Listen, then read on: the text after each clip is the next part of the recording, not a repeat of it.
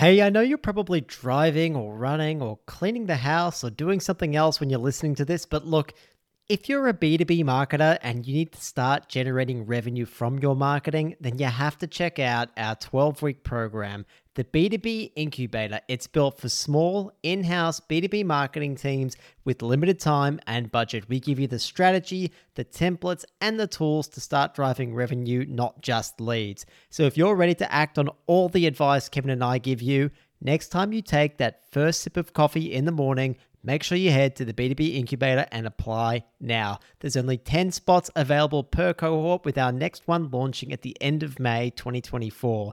Remember, the B2B Incubator, apply now so you don't miss out. We've had B2B marketing managers, CMOs, marketers in demand gen roles, content leads, and more all go through this program and they're currently executing the demand strategies that they've created. Some are now even contributing as much as 80% of the pipeline to their business after working through it. Make sure you check out the b2bincubator.com and apply now to start driving more demand and more revenue for your brand. Okay, let's get on with the show.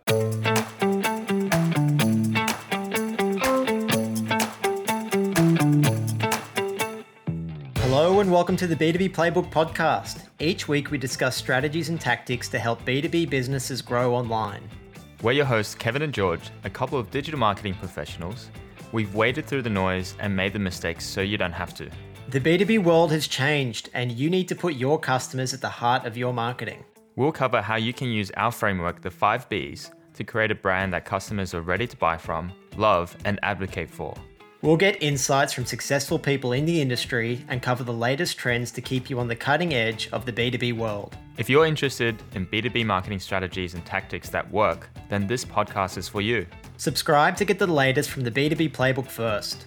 Remember, Successful B2B marketing starts with the buyer. Welcome back to the B2B Playbook. Listeners, Kevin, today we are sharing the pretty damn awesome results of our first collaboration and campaign for our demand gen program, the B2B Incubator. Basically, we wanted to see with just a $500 investment in LinkedIn ads, could we generate a healthy, positive ROI from this campaign? Spoiler, yes, yes, we did. Stick around, and Kevin and I are going to share our exact stats from our LinkedIn ads, how much pipeline and close one revenue it drove, how the collaboration helped turbocharge the whole campaign, and what we've learned to improve for next time. Kev, are you excited for today? Yes, very excited. And as you said, thankfully, we did drive an ROI positive campaign. Things were looking good. It would have been, as you said, a few times throughout the journey, a bit embarrassing if we fell on our ass here. But thankfully, we didn't and excited to jump in and share the results from the campaign. George, maybe we can start off by giving a recap to our listeners on what the campaign was about, how we went about it, if they haven't been following along for the campaign's journey so far. Yeah, for sure. Look, we've already done an episode that shows you guys the process that we went through from creating the idea of this campaign to the sponsorships to jump on board and the actual execution of it. We documented every single one of these. They're available on our YouTube, they're available as podcast episodes. We've had amazing feedback from our listeners and viewers on it, so please go back and check those out. We'll link them in the show notes as always. But look, the quick version is that we owed a $500 referral fee to one of our loyal listeners, Monica. She refused to take it because she's just so damn nice. And she said she got so much value from the podcast that she didn't want to uh, take it from us. So we thought that we would take that $500 and for the very first time invest it into paid ads for our demand gen program, the B2B incubator, and give her 20% of whatever money we make from those ads for this upcoming cohort. Now, as we were working with a teeny tiny budget of just $500 on LinkedIn ads, we consulted specialists to help us create the perfect B2B marketing campaign. We started with customer research consultant Ryan Gibson to really find out Monica's pains and anxieties and really what she got from the program.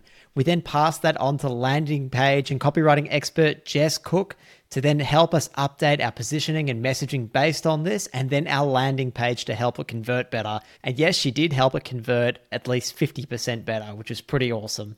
We then consulted LinkedIn ads expert Justin Rowe to give us our strategy for how to spend our $500 and then to tracking expert Pasha Irshad. So we knew how to track the results and outcomes of this campaign so we could see how it went and do better next time.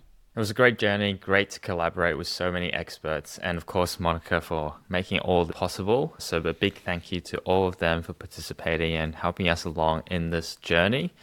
It ran for six weeks. The goal was to invest that $500 and see how much pipeline we got back from that initial investment. So that was our objective.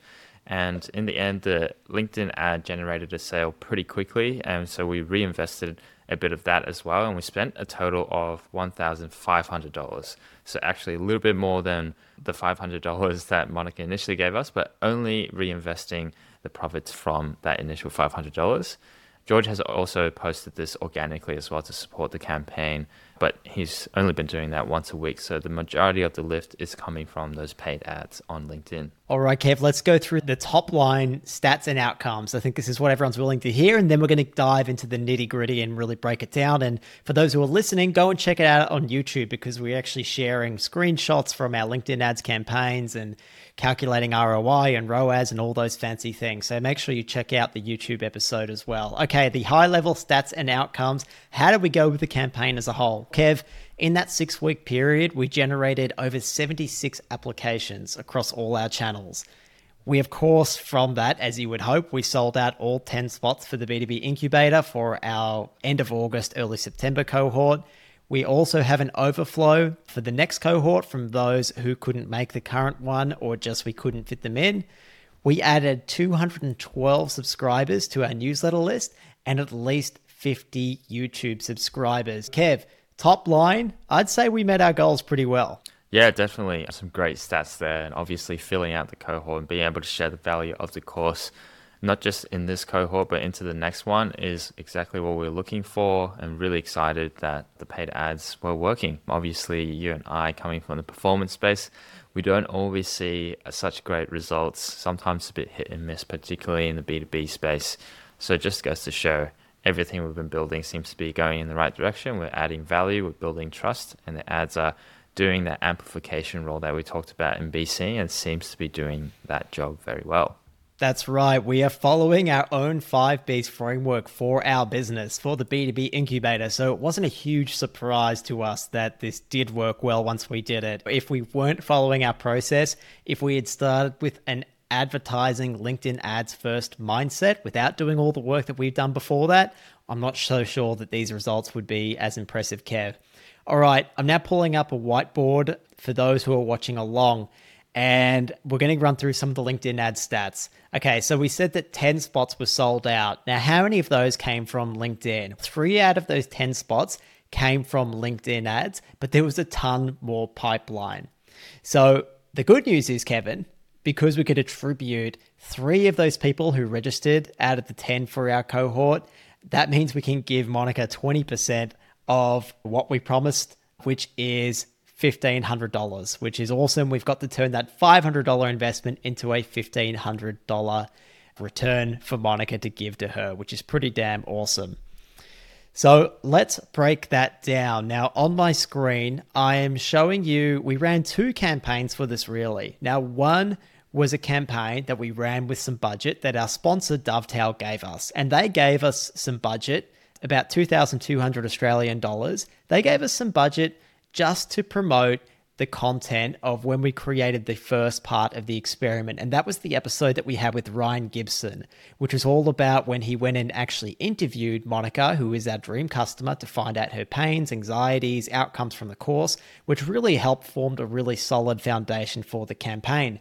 Now, Ryan uses this platform to record all his customer research called Dovetail. And so it was pretty easy, no brainer decision for them to sponsor this part of the experiment. So what we did was we turned that into a video. We turned some pretty great content showing what the campaign was all about, showing Ryan's role in it and showing off Dovetail as a platform.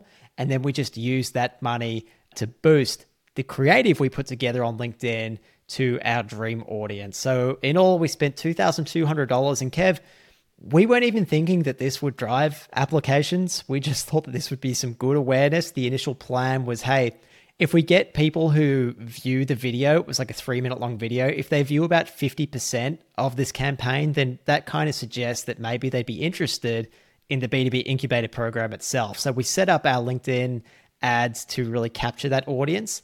And what we found was we actually got seven click through applications from those ads, from that $2,200 ad spend, which is, I don't know, Kev, I really didn't expect that to happen at all. That was an awesome outcome. So that means someone literally watched the video, which was just us showing helpful content of Ryan interviewing Monica using the Dovetail platform. People clicked that, seven of them, and then applied for the B2B incubator. We had 16 view through applications from that. Now, view through versus click through, for those that don't know, click through just means that someone clicked that ad and then they applied on our website. View through means that LinkedIn ads was able to track that person. And even though they didn't click that ad, they we still have tracking set up on our website. We could see that person viewed that ad, they didn't click the ad, but then they still applied. So they might have gone about it in a different way, like Googling the B2B incubator or going through another source, maybe typing in the B2Bincubator.com and applying straight away there. Yeah, I think it was pretty exciting, as you said, George, to see those applications come through from those dovetail ads themselves. As you said, it was very much an awareness drive, a nurture drive for those ads, both to get Dovetail's name out there and as well along with our own name and to share that helpful content, as you said amplification stage and be seen. That's what we're trying to do. We've got that helpful content. We're trying to spread it beyond the organic reach with some paid ads. Uh, I think it's just another great sign that the content seems to be resonating and it's hitting the right audience. Kudos for the targeting. it seems to be hitting the right audience and people are clicking through because they're finding value in that. As you said, pretty good return even on that spend with the number of applications that came through there. All right, folks, quick breather here. In my time in B2B marketing, generally I've come to realize that there are just certain tools that can be an absolute game changer. And that's why I'm really excited to talk about Leadfeeder. Uh, it's a tool that helps you cut through the data and turn those website visitors into solid leads and opportunities for your business. Leadfeeder shows you which companies are checking out your site, tracking their behavior, and it integrates all of this with your CRM. And the result is it's basically like a secret weapon for targeted lead engagement, and it really makes it easier for your team to convert website traffic into sales. Head to leadfeeder.com, give it a free demo, and you'll also get a free extended premium trial when you let the rep know that you found out about Leadfeeder through the B2B Playbook podcast. That's leadfeeder.com. Okay, check it out. Back to the show. But what's more exciting, of course, is the ad spend that we did on behalf of Monica's $500 that we reinvested and the application and numbers we got through there, which in this case is obviously much more conversion driven, applications driven rather than the dovetail campaign. So obviously we see an uplift in those conversion rates, but still very exciting to see the numbers we were able to achieve. Yeah, 100%. And look, for those that are watching, I've got our LinkedIn ads dashboard up right now. We're looking in the platform and for the time period, those six weeks, you can see that right there, we've got all our tracking set up and we were tracking engaged viewers. So people who clicked from the actual collaboration video ad that we did and then browsed our website. We tracked how many of those were technically engaged, meaning that they scrolled more than 50% down the page and spent a bit of time. We tracked how many went and clicked our business case, because of course we have a business case on the B2B incubator page for people to send to their boss. We track the number who applied, as we should. We track the number that requested a free sample, and we have counted those as kind of applicants in this as well, Kev, because in our experience, many of those people who applied for free samples tend to go on and want to join the incubator. And then there's a few other things that we track in there too, like how many turned into newsletter subscribers, how many joined the B2B incubator waitlist as well. So there's quite a lot that we tracked there. And actually, Kevin, I forgot to include those that joined the B2B incubator waitlist. So that's actually a couple more that we can tally up and add to this total. So anyway, let's just say, Kev, roughly about 16, 16 view through, and six or seven click through, which is pretty awesome. And then from subscribers, we had at least 24 people join our newsletter list from those ads alone, which was pretty awesome. Really great outcome. Let's move on now and look at how our ads, which were designed to promote the B2B incubator, how they went. As you said, Kev, these ones were more conversion focused. We didn't really spend much money on, I guess, these ads being particularly helpful. It was more about, hey, like this is the B2B incubator, this is who it's for, and this is what you get from the program. And then we had a few like testimonials and that kind of stuff too, and retargeting to show people that, hey, people just like you, demand gen marketers, B2B marketing managers, marketing directors, have got a ton out of this program, and you will too if you go ahead and apply. So let's look at how that did, Kev. Looking at click through conversions, we had 21 applications and two free samples. So that's a total of 23 people who literally clicked the ad and then applied, which was pretty great. And then for view through, those who viewed it and then went on to apply, we actually had 42, which was pretty huge. And so that gives us a cost per application of $65, Kevin, on the click through and $35 on the view through, which are really good numbers from our point of view and something that I'm excited to see how far we can scale and push. Yeah, those numbers are definitely really attractive, particularly given our average order value or purchase value for each incubator sign up. Obviously, that is not at the incubator sign up stage yet, and we're not comparing apples to apples quite yet, but very good starting points with the CPAs, particularly on LinkedIn ads that we all know can be a little bit expensive.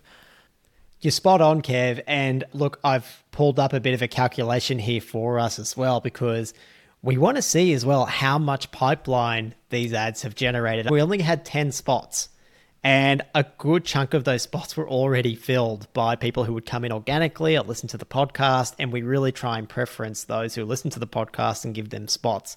So we had more people who wanted to join than could actually join because we just didn't have that many spots. So that's why it's important for us to look at pipeline and in particular, like really qualified pipeline. And the metric that we look at for that is high intent revenue opportunities. So, how many of those did we actually get? And high intent revenue opportunities are those that have actually gone and applied for the program and fit our ICP. That's how we've defined them. And they have a pretty high chance of turning into someone who is a paying or is very likely to be a paying customer, a paying participant of the B2B incubator. So, if we're looking at last click, Kevin, people who literally clicked the ads and then became applicants, we're looking at about $75,000 in pipeline alone. And that's with the $1,500 spent on the incubator ads and the $2,200 spent on the Dovetail collaboration. That gives us a return on ad spend of 20 to 1 on click through. So that really means that for every dollar that we spent on LinkedIn ads, we're going to get roughly 20 back in pipeline. Now, not all of that is going to turn into revenue, but it's very like very qualified. We're not talking about MQLs here. We're talking about like proper sales opportunities here. People who have taken their time to apply, they want to join the program and are in that process of getting budget from their boss to join. On view through, things look even better, Kev. So click through was $75,000, but on view through, those who viewed the ad and then applied, we actually generated $145,000 in pipeline with a pretty wild return on ad spend of 38 to 1. Now that's again pretty huge. We of course have other organic efforts that are helping boost that, but really our ads were the main way that we're getting our message across of the B2B incubator. So they are doing a lot of heavy lifting there. So, look, the truth as to the impact of the ads, whether you look at click through or view through, it's always somewhere in the middle. It's something that we can talk about more, but at least we know that we've got a very, very healthy pipeline, whether we look at click through or view through. And we do have episodes on reporting and attribution in previous episodes where we talk about that. As George said, a lot of the times it lands somewhere in between. At least we have a range to work between. And as George said, both ends of the range are looking pretty healthy no matter where you sit on that range. Now, as George mentioned, we couldn't fit all our LinkedIn ads applicants in. We did have a preference for applicants coming from the podcast or organic social. It still meant that we were able to get that $1,500 from the reinvestment that we can send Monica's way from closed won revenue. And that's something we'll talk about next. It's a shame that we can fit more in, but it's already generated a positive ROI in her case and in this particular campaign's case. So that's very exciting. Beyond that, there's future pipeline, there's a very healthy pipeline that's been built from the campaign, but there's also the buzz around the campaign itself and the value that we've hopefully driven to Dovetail as well. We have heard good things, a lot of different benefits and silver linings that came from a very positive campaign, not just in these numbers alone. But in talking about those numbers alone, let's talk a little bit more about that application breakdown and what we are able to convert in this particular cohort. Yeah, for sure, Kev. So, look, we had 76 applications in total across all our different channels. LinkedIn Organic contributed to it, the podcast did, Google Organic, our newsletter had a couple as well. The LinkedIn Organic came from me posting, but also from our Dream 100 posting about the collaboration. And I want to get into that a little more. But at, look, as we said, really for this cohort, we could fit in, just because we only have 10 spots available, we could fit in three, three people that came from our LinkedIn ads. The amount that we spent to get, I mean, we got a lot more than three, but the amount that we spent in our ads was $1,500. The amount of closed won revenue generated from those three customers is $7,500. So you divide the two and you get a return on investment of five just for this cohort, Kev. But the reality is the ROI is going to be much better than five because we do have people overflowing into our next cohort and a huge pipeline of people who are going to help fill these cohorts moving forward. And I think it's uh, also a great illustration of really rewarding your partners and incentivizing them. Monica, in this particular case, she's given us an opportunity to showcase that that ROI of five is probably a little lower because you're paying out as much as you can to those affiliates to your partners, to your referral partners, in this case, Monica for us. And that will pay off in spades. And it already has paid off in spades. And that's something we really encourage you to look at what opportunities can you do to reinvest that ROI because that ROI number is just going to get better. And as you can see, first campaign on paid ads with this sort of thing, we can already generate so much ROI from that referral program that we're starting to get off the ground. So, very exciting opportunity for you to really look at how you're incentivizing and rewarding your referral partners and how they can really become a very big part of your pipeline revenue generating source. And Kev, those partners came from the, I guess, the people that we collaborated with in the campaign itself. I know we had a number of applications from people who really discovered us for the first time because we collaborated with the likes of Jess Cook and Justin Rowe and Ryan Gibson and Pasha Irshad and someone in our self-reported attribution even told us that hey, how they first heard about the B2B incubator was from a post from Jess Cook on LinkedIn, which was really where we got her to promote her part of the collaboration, which was all about how she used her awesome copywriting knowledge to turn the customer insights from Ryan Gibson into a landing page it's going to work really well for us. And pretty awesome to see that, Kev, in our self reported attribution to know that, hey, the Dream 100 that we collaborated with has actually really paid off. That's it, George. A Dream 100 is certainly one of the most exciting concepts that we talk about, and that really gets people going. And it's another great illustration of it at work in this particular campaign as well. That collaboration impact, as you said, really helps any campaign go a long way. And I think this is a great point in the discussion to turn to the learnings from the campaign. We've gone through the results, obviously positive from our angle, and hopefully very positive for everyone involved in the campaign. Everyone hopefully is getting a win. Let's have a look at the learnings that we've taken out from running this campaign. So the first one is I think organic and paid really work well together as a great combo. Even better when there's that great story or good story to go around it and to really emphasize throughout the campaign. So those LinkedIn ads that we ran was mostly spent on our warm audience. So really guaranteed that the distribution of our message for these conversion type ads for demand capture, in a sense, is to people that are already a good fit, so they would perform the best. But at the same time, we really started to scale that into a cold audience through towards the end of the campaign, and that still had a very healthy cost per acquisition because we were able to base it all that cold acquisition activity around that initial core of warm audience. And when you get that warm core audience, a lot of it happens from the organic work that we've been doing for quite a while and also throughout the campaign itself. So they really amplify each other and support each other, as we've been saying. Paid tools really only work very well when you have that strong organic following, that strong core in organic content and helpful content already. And this is just another showcase of that.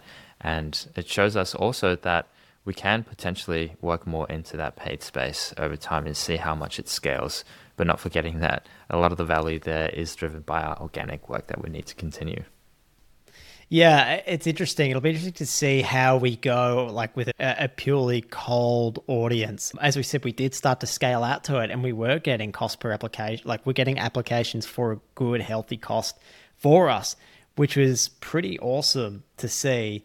As to how far that scales, I'm not sure, Kev. I think because we spent the time really nailing down who this is for, because we have really niched down, I think with the right targeting, it's going to be something that does scale really nicely. Like we are speaking very directly to a very niche group of people that is largely ignored by the wider world, and we're giving them something that they need.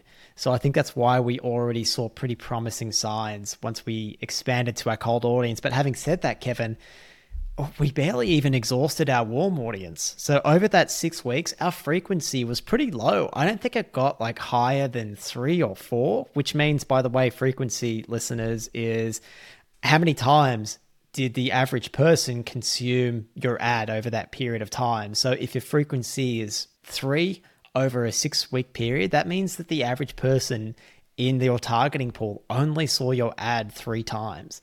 But we also had a ton of creators in there as well. Probably too many, Kevin. So really, we weren't even getting all of our messages in front of our warm audience. So I would argue that there's still so much more that we can do on that warm audience side before needing to expand further into the cold audience too. To play devil's advocate a little bit, while I certainly agree with a lot of what you just said, George, I think there is a lot of scope for us to explore more. Just like to remind our listeners again that it is important to have that initial organic audience and, and, to generate a lot of the trust and the momentum through the organic work and the helpful content because even in this stage when we're driving a lot of applications through the LinkedIn ads, actually many of them when we get to talking to them, they say that they had listened to our podcast before and they were familiar with us and the podcast and the, so even though they came through and applied through the LinkedIn ad, that was the thing that prompted them, the straw that broke the camel's back, if you will the last thing that prompted them to get across the line. A lot of them had seen organic social content from George. A lot of them had been aware of the podcast through following it for some time. So, all that helpful content work is still very important.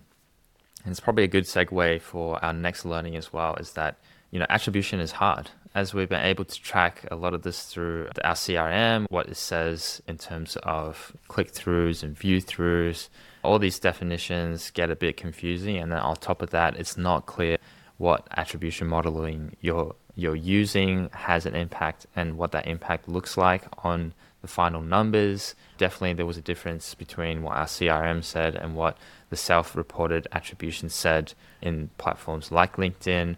Quite a few came from the podcast, but that's really not recorded in the last click model of the CRM.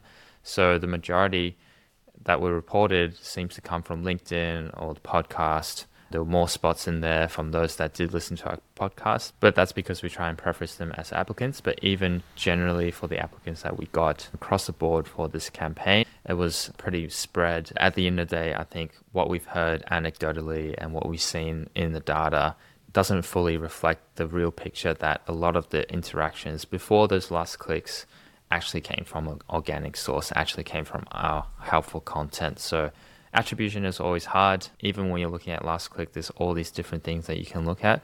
Just take everything with a grain of salt and know that it's not that important at the end of the day. As long as you have a rough picture, a rough sense of where things are going, where you can invest next, and you can use some of those data sources to guide those decisions. If you're turning a profit, if you're making that revenue at the end of the day, if things are looking good and positive from an ROI perspective, that means you're in a good position to keep scaling, to keep trying, and to keep growing, whether that's organic efforts or LinkedIn ads, in our case, the learning probably here is the attribution is telling us we actually need to do a bit of both. And maybe they're better suited for different parts of the funnel, but we need to start doing both. Yeah, spot on. Look, attribution is hard. As we said, should you use self reported? Should you use uh, things that show up in a CRM? People say just use a blended approach. A blended approach is just a fancy way of saying look at both and just make a decision somewhere in the middle. Typically, self reported attribution is really good at showing you how that demand was created. In our circumstance, a lot of that demand was created through the podcast or through people following our LinkedIn content.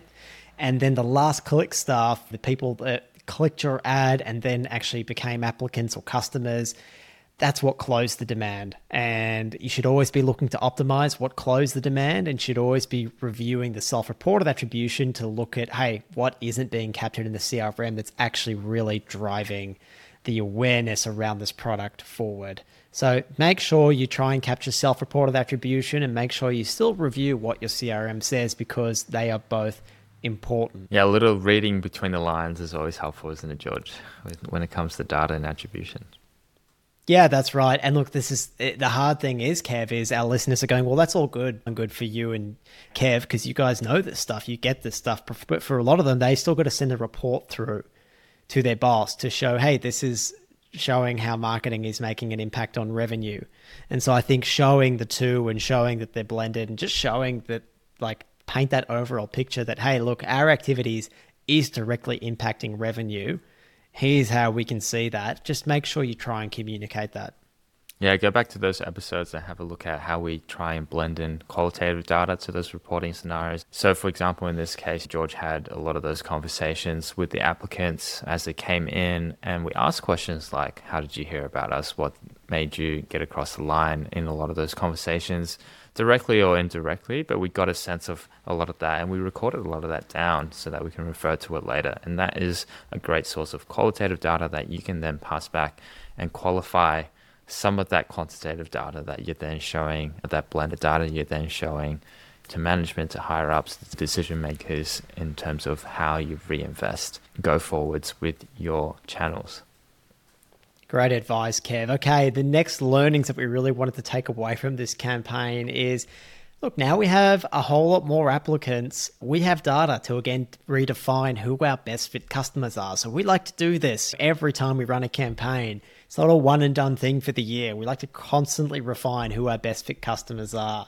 We found, Kev, that look, they're demand gen marketers, B2B marketing managers, but also some quite senior marketers, and that's based off people who applied, but also people who have gone through the program and got a ton from it. And they've left us some amazing reviews, some amazing testimonials, and they're the ones who have told us that, hey, look, I don't know if you guys realize, but what you actually have here is seriously cutting edge. And the program was described by one very senior marketing leader as a godsend for them that has completely changed the way that they've approached their B2B marketing, which is really exciting. So for us, that's awesome to know that that is a kind of marker that we can target. So, Kev, we've got to now take that information away and look at okay, if we're going to be targeting demand gen marketers, B2B marketing managers, and some like senior marketers like CMOs and marketing directors, are we spraying the field too wide? Are we better off just really focusing on just one of those job titles and really nailing those down? That is my gut instinct. But we'll go through, run the numbers, and we'll see what makes the most sense for us there.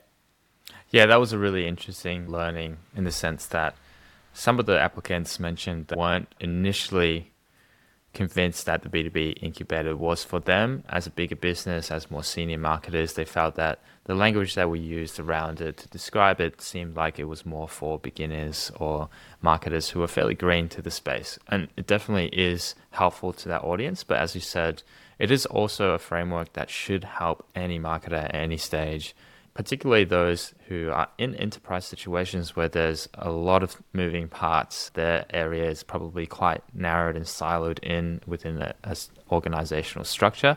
But what this framework hopefully does is help them expand their field to go outside of that structure, to be able to cross functionally collaborate and get better results because of that. Something that we'll definitely take away to learn from and to understand that yeah, maybe we need to tweak that language if we need to focus in on a different dream customer, best fit customer group. As you said, great learnings from those conversations with those different applicants. And then another very interesting learning is that actually a lot of the applicants we got were from the US or the UK, and one person's boss thought that it was a little sus because the only payment method was an AUD instead of having an option to pay in USD as well. So that was quite interesting for us. Maybe that's something that we can quickly expand into to let people understand that yes, we are legitimate. Just because you pay in AUD doesn't mean it's sus. It's of course a program that really gives a lot of value, and a lot of people have gone through it, and it's easier to transact now that you can pay in USD. So even little learnings like that will really help tweak our process, our setup, our platform, our payment methods in this case to make an easier journey into our product, into our services, and into our content for our dream customers. That's it. And look, the whole time, Kev, you and I are constantly trying to 80 20 our business, right? What's the 20% that we can do that's going to drive 80% of the outcome? Having multiple currencies available to pay it was not a priority for us. But now we've gone through, we've had all these applicants, so many are from the US, and we found out that, hey, it's actually important for the decision makers to see as a trust factor that they can transact in their own currency in USD. Now we know that's important. Okay, Absolutely. That's something that we will do because they are our dream customers and we should update our product to make it as easy as possible for them to transact with us. Another really key learning curve that we took away from this was that, hey, we've got to consider everyone in the buying committee. We really need to build trust with the decision makers too. So we priced the B2B incubator at two and a half thousand Australian dollars, really because after doing a ton of customer research, we found out that a lot of B2B marketers have a personal development budget of around $3,000. Now, that still was true for a lot of our applicants, and it was the case, but for quite a few of them, purse strings are a little tighter these days, Kev, than when we conducted that initial research a year ago. And some are now having to, yes, their budget is available, but they've really got to justify it to their boss. So applicants would often send our business case to their boss or their manager and really direct their managers to our podcast and resources as proof points of trust. Now, more often than not, that did work. But it really, Kev, to me, says that look, even probably with our advertising, with some of our content, we've got to be pushing that in front of the decision makers too, so we can make our lives for our dream customers as easy as possible. We want ideally, Kev, by the time the marketer brings the incubator to the boss's desk, for the boss to be like, oh, yeah, I know who they are. They're awesome. Their content's fantastic. They're solving a problem that we really need solved. And then it's a total no brainer. Or even one better, Kev, is do we target the decision makers directly and almost have a top down approach? So rather than have the B2B marketer go cap in hand to the boss saying, I need money for this program to improve my skills and better the business, we actually target the decision maker and go, hey, you need to get more out of your marketing team. Here's something that you can give to them to drive more revenue for your business. That turns it from a cost and investment in their staff to an actual opportunity in their eyes. It's the exact same thing. It's just a matter of how we're approaching it and how that information is delivered. I think the best case scenario there is, as you said, to target everyone in the buying community with different messaging that's relevant to them and to really showcase the value from their different perspectives. And as you said, hopefully, either way, it's not a, a top down or down uh, up kind of situation where someone seems to be at a disadvantage in that discussion. Hopefully, it's both parties coming together and saying, hey, have you heard of the B2B incubator, the B2B playbook guys? Yes, I have. They're great. And that example that you gave, that it's an instant yes from both sides. They've just needed someone to bring it up, and that's obviously a best case scenario and a win-win for everyone involved. And yeah, as you said, a great learning to understand that there's more people in the buying committee that we probably should be talking to adapt to the changing environment and their needs as well.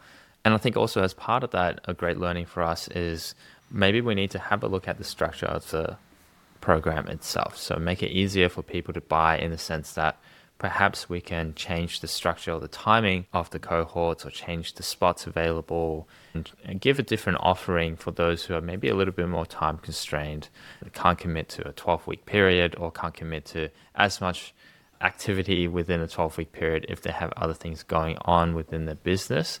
That's something for us to reflect on. I don't think it's something we'll change short term because I think the value that we see from the program is really to commit to that 12 weeks to go through the material and go through all the exercises we have in there within that period. And it's a fairly short period in the grand scheme of things to really build that solid foundation to launch your demand generation campaign and program. But it's certainly something that we'll keep an eye on, we'll continue to get feedback on, and continue to think about how we can offer that better for our dream customers and give them better ways to buy. That's it. Look, you got to make it easy for people to buy. We had all these people who wanted to buy, and look, we filled fulfilled as many customers as we could, Kev. But then we've got this big group of leftover people that we've got to work out how to fulfill in the future. Because at the end of the day, we have this friction in our sales process, which is really like by design, is deliberate. The reason we restrict it to 10 is because we want to make sure that every single marketer who goes through the program is extremely happy with the outcome. That's so incredibly important to us that every marketer gets everything they want out of it.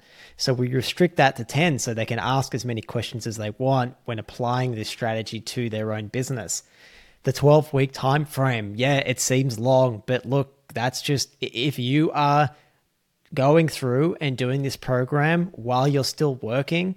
This way, you're not just spending hours and hours in this program every week. It's just one hour of the pre recorded delivered material to you every week rather than a lot of other programs, which are multiple hours. And look, we do cut a lot of the theory, we do just try and make it practical.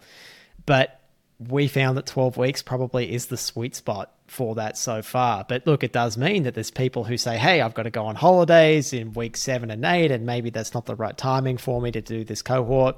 So maybe we need to look at another way, Kev, of uh, getting these people involved, removing that objection handling. One thing that we've already started exploring is say, hey, look, you can join the program. Once you pay for it, you get access to all our materials on demand, like straight away as soon as you pay. Your payment also grants you access to a cohort in the future.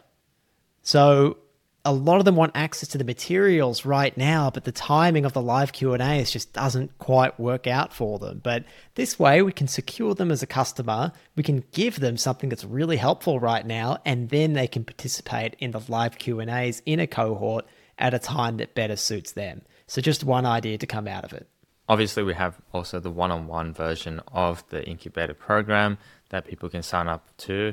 Obviously, a bit more of a financial commitment, but I think for those that want a more tailored experience, there's always that option available as well. So, really starting to explore the different spectrums of services and how we offer the right way to different cohorts within our dream customer group. And I think the next really good learning that we got out of it is that sales is still very important. And I think performance marketers like us, for those of us who are really from a performance marketing background or marketing background in general, sales, that relationship is always hard. Understanding their value and the value of that step is always hard nothing like a day in their shoes and to really understand that value. And obviously, George taking a particular lead here has gone through a lot of those sales conversations for us on the B2B incubator and learning how to make sure that it's a smooth handoff from the marketing touch points to the sales conversations. He's gone through a lot of those conversations to understand what really works, and we've really refined our sales process in the last couple of months in running this campaign as well. So that was also a great learning to understand that full value of sales in the journey. Certainly, it's not the end of the journey when someone clicks through to apply for the incubator on the marketing side. There is a lot of heavy lifting still to do on the sales side. Yeah, and look, calling it sales feels a little bit gross, Kev. The truth is, we want to meet each of these applicants and we do our research before we have a meeting with them because not everyone that applies, we don't select absolutely everyone to participate in the program. We go through and review the answers that they provided in their application. We also review their LinkedIn profile and we look at the company as well. And then in the actual conversation that I have with them about their application, it genuinely is about making sure that the program is a good fit for them. So it's a great opportunity to hear about their business, where they're at, what their roles and responsibilities are as, you know, a B2B marketing manager or a CMO of whatever it might be, and what they're struggling with. And then I can really match those pain points, what they're struggling with, to features and benefits of the program. Because at the end of the day, I don't, Kev, we don't want to people to go through this program who don't need it. This is for people who need it. We want people to benefit from this. Like, you and I left a career in law because we weren't really satisfied with what we were doing. We just didn't feel like we were doing much. We didn't feel like we were helping anyone. And then I think you and I, Kev, have just been so obsessed with this be helpful mentality in the B2B playbook that we don't want to trip at this hurdle further down the road and all of a sudden not become ethical and have bad customers who are bad fits who don't get much from the program. That's not what we want. You're quite right there. Sales almost isn't the right word for those conversations and for that process after the initial marketing touch points. It's more like a recruitment or interview process uh, where we get to know the applicant and the applicant gets to know a little bit more about the program and we see if it's a good fit. And if it's a good fit, then we move forward. If it's not, then we hopefully direct them to something that is a better fit for them and send them on a journey to continue that. And hopefully, down the track, at some point, will be a good fit again or will be relevant to them. But really, it's as you said, to try and find that win win fit, to try and find that scenario where both parties will get a lot of value from it and it is a good fit and less about sales. And maybe that's the definition of good sales. We're not sales experts, we're not salespeople by nature but I think the way that we approach that conversation, where it's more of a discovery conversation, where we try and figure out is it a good fit for everyone involved, that's an appropriate way for us at least to do it and to try and to do it at that stage in the incubator journey. So I think a key takeaway here, Kev, for our listeners is Look, if you are teeing up a very highly qualified opportunity for sales, try and provide them with as much useful information in advance of their call that will make their call a huge success. Information about who this prospect is, where they came from, what information have they consumed, what problems do you think they're likely dealing with, what's their company size, all this information that if sales has it, they can have a much more productive conversation. Now, you might be sitting there going, oh, that's sales's job. Look, Maybe it is, but you're still sitting on a lot of information, and sales and marketing have got to work together. Someone's got to budge first. Someone's got to put the goodwill forward first. Marketers take action. You be the ones to do it. They're going to love it, and it's going to open up a whole lot of more productive collaboration down the road. And I would say, really, whoever starts it, it really starts a flywheel of information sharing and really correct growth in the right direction all those conversations, a lot of that information sits with the sales team. They are the ones that have those conversations that really get the learnings that you can reapply to your marketing messaging to improve the marketing funnel and targeting. Without that conversation with sales, with the customers, without those learnings, it's really flying blind. On the topic of just generally, those conversations with the customers have brought a lot of awareness for us to the B2B incubator. Some people who didn't think it was right for them or didn't even really know it or, or thought it was more entry level, they were able to discover that this is what the incubator is about. This is what it is about through this campaign. We actually got a lot of great applications come through from those people who are later stage in a bigger business who thought it was appropriate for them because we did this campaign, because we had those conversations to a wider group of people that we otherwise wouldn't have had have we not done this campaign. So, very important to have those conversations with a wide base of dream customers to try and understand and develop and, continue to develop and improve your communications and the program itself. That's right. We've had the most amazing feedback from applicants around what we need to change in our messaging going forward, where our opportunities are for improvement. Because at the end of the day, we've got something that's really going to help them. And if we're not communicating that in an effective way, we are doing them a disservice. Your business is exactly the same. It exists because it solves a problem. If you're not communicating what that problem is and how you solve it and how it makes that person's life better in a way that makes sense to them, you are doing them a disservice. So make sure you speak to your dream customers, get that information, update your messaging, and do that, please. Kev, we also already touched on the fact that we had some really good outcomes from leveraging our own Dream 100. Of course, the Dream 100, for those that have been listening, one of our favorite marketing concepts is the idea that your dream customers are already influenced by other people, places. They hang out in different places online. Writing all those down is called the Dream 100. The people that we collaborated with, like Jess Cook, she's part of our Dream 100. And we know for a fact that we had people who joined the program, not just applied, but joined the program because they discovered us through a post from Jess Cook based on our collaboration, which is pretty awesome. The next learning, Kev, is we covered it, but don't skip on customer interviews and messaging or updating your landing page. Look, in our session with Jess Cook, when she took those insights from Ryan Gibson when he interviewed our dream customer, Monica, and then she'd update our landing page, and she told me that we would be changing our headline to get your demands gen strategy out of your brain and down on paper. To be honest, Kev, I was umming and ahhing about it. I wasn't fully convinced, but I trusted her. I trusted the research. I trusted her insights. I could very clearly see how she went from Ryan's research to creating that actual headline. And that was one of four that she wanted us to test. But you know what? We actually had Monica, our ideal customer, on the call with Jess. And when Jess pitched this as a potential hook for our headline on our landing page, Monica, our dream customer, went, Yes, that is awesome. That is exactly how I feel. So then we thought, okay, we better give this a go. And then, Kev, once we started getting these applications in and I was meeting with these applicants and speaking to them about their pains and their problems and why they applied for the B2B incubator, that was the number one thing that they wanted. They're really good marketers. So many of them know a good chunk of this strategy, but they just need a process that gives them the strategy, the templates, and the tools to give them that head start that they need to reduce the mental load of having to put it together themselves. So many are just spending so much of their time responding to the needs of the business. They're doing sales enablement, they're doing demand capture activities but they really need to start creating a demand generation program because, as we say, if you don't do that, one day the number of people who are willing to buy your product right now is going to dry up. And guess what? The finger is going to be pointed at you, marketing. So you need the strategy, the templates, and tools to start chipping away at this in the background. Jess absolutely nailed it, Kev. Get your demand gen strategy out of your brain, down on paper. Really good message for the particular segment that we were going after. Yeah, certainly no substitution for that direct feedback and a direct application of that feedback into our workflows, into our process, and into our messaging in this particular case. Well, listeners, we've covered the results and the learnings. Let's talk about what the next steps are from here with all those great learnings and results.